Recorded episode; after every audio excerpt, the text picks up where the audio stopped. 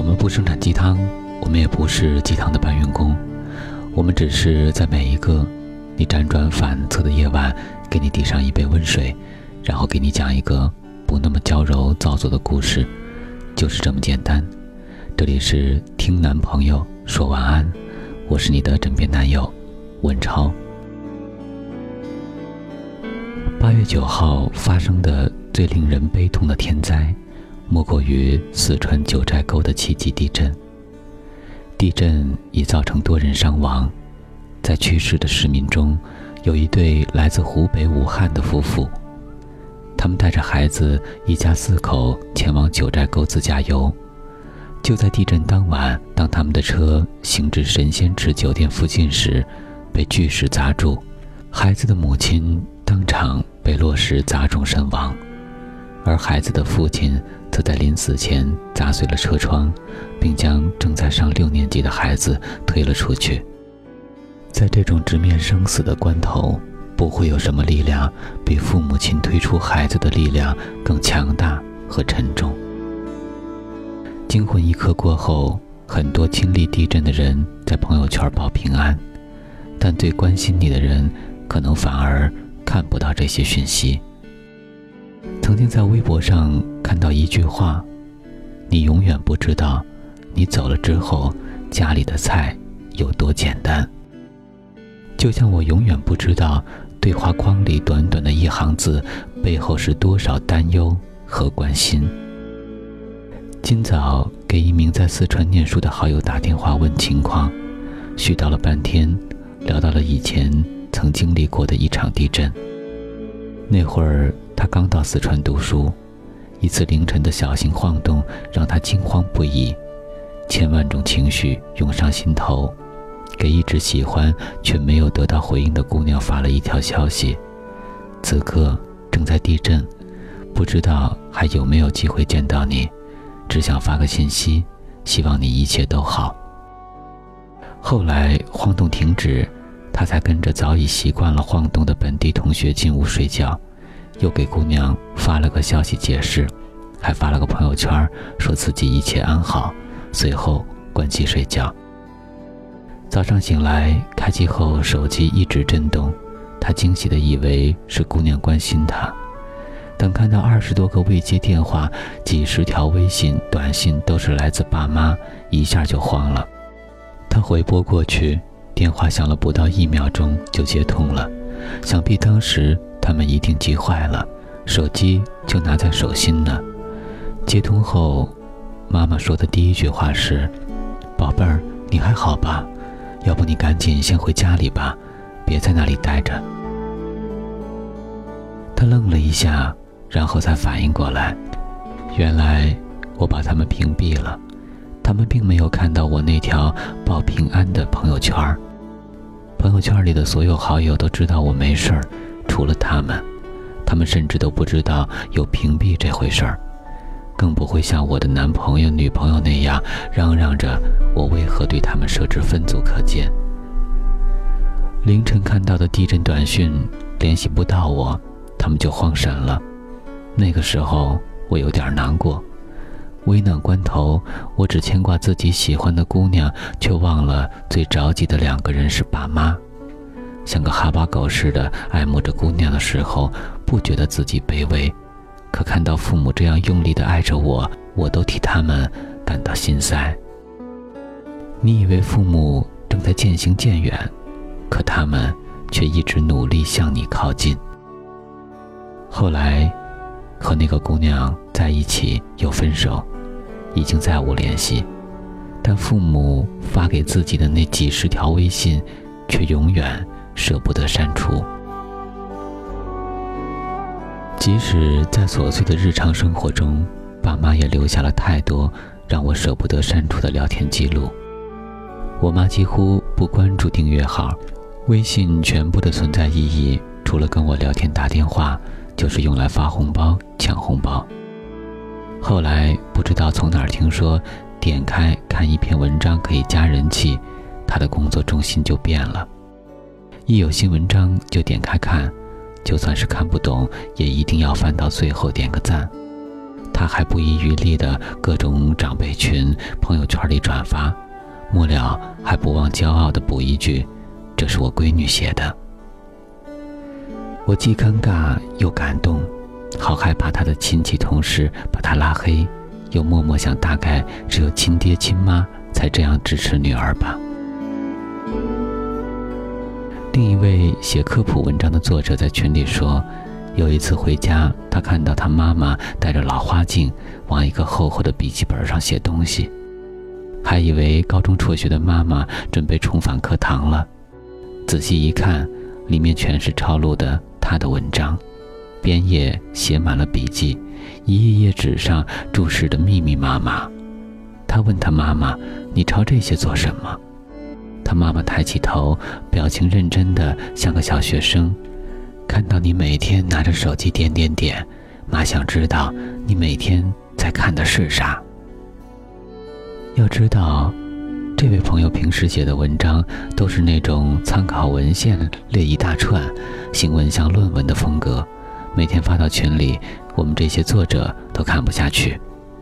一个几十年没有读过书的老太太，却脸贴着笔记本，一丝不苟地摘文章、写注释、做笔记，只为与她离家在外的女儿创造一点微弱的情感联系。即使在朋友圈，父母也一直在用笨拙的方式爱着你。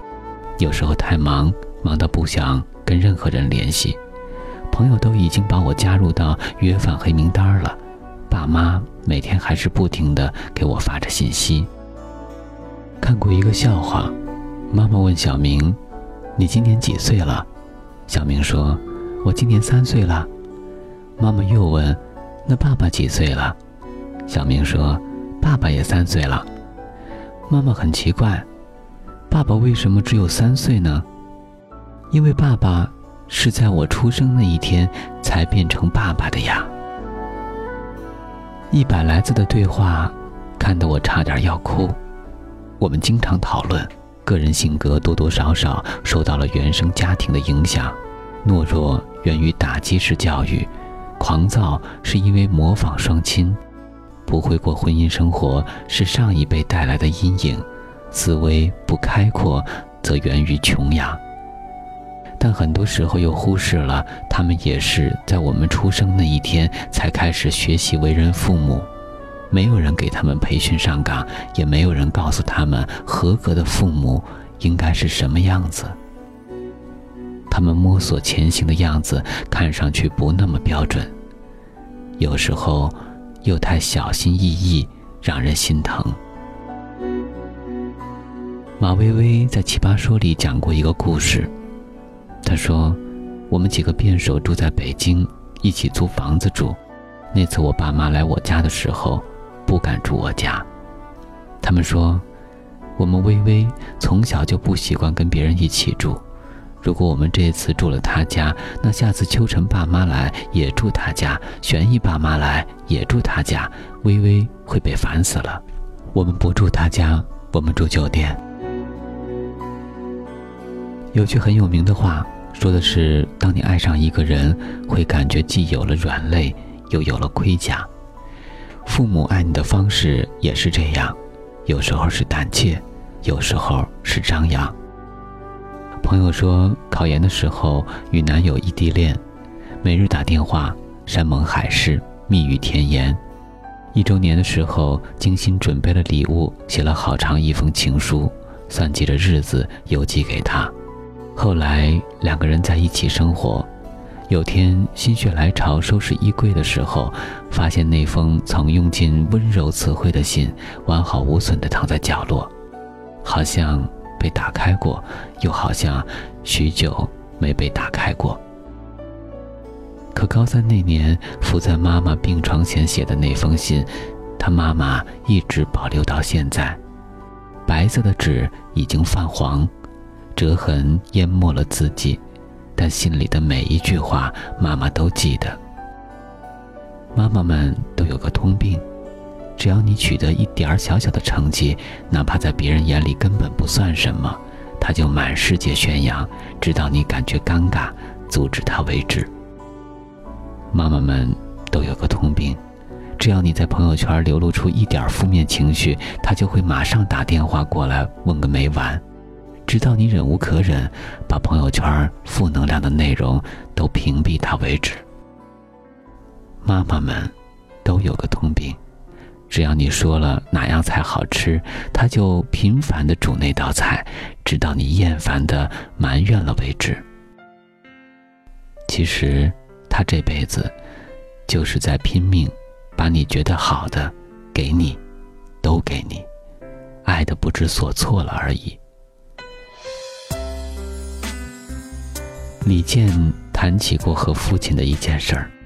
他的父亲是患癌去世的，生病那会儿要上厕所的时候，几乎都无法步行，实在不行了，李健就背着爸爸去上厕所，扶着他去。爸爸在弥留之际，对他说了一句话：“原谅爸爸。”李健和姐姐凑钱给父亲交手术费。李健说：“当时我的歌唱事业没有那么大的起色。”他一直担心我的生活，父亲觉得是给儿子增加了负担，现在连上厕所都还要儿子背，儿子扶。这句话成了至今最让李健难过的话。我知道，父亲是怕麻烦到我，所以最后他对我说了一句：“原谅爸爸。”这句话对我来说一直是很难过的一件事儿。我觉得。他对我太客气了，我觉得父子之间怎么能用原谅呢？这完全是我应该的事儿。龙应台《亲爱的安德烈》里那段话，我现在已倒背如流。所谓父母，就是那不断对着背影既欣喜又悲伤，想追回拥抱又不敢声张的人。在这短暂的缘分里。你把最好的给了我，我也想把最好的给你。有一次讨论表白的话题，有读者在后台这样留言：“当我心无牵挂的时候，贫穷对我来说只是晚上吃馒头与吃牛排的区别，无损我的快乐。可当我爱上一个人的时候，我才深深的感受到什么是贫穷所带来的自卑。”很多人都说。努力是为了梦想，为了未来，为了更好的自己。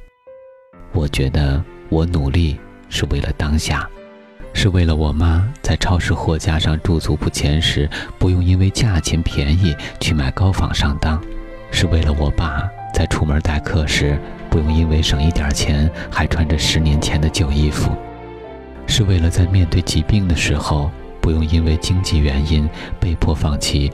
更有效的疗法，是为了能有最大的余地为他们选择更舒适、更有尊严的人生。人生的每一节，都让我更清楚地意识到，我不只是为自己活着，因为我想要的，我父母在用尽力气给我实现；他们想要的，我也想帮他们实现。地震后。你的第一条微信发给了谁呢？我是今晚的主播文超，今天的晚安故事来自于有书微信公众号。想要了解更多内容，可以关注我们的微信公众平台“男朋友 FM”。我们在此月色浓妆，伴你入眠，晚安，宝贝。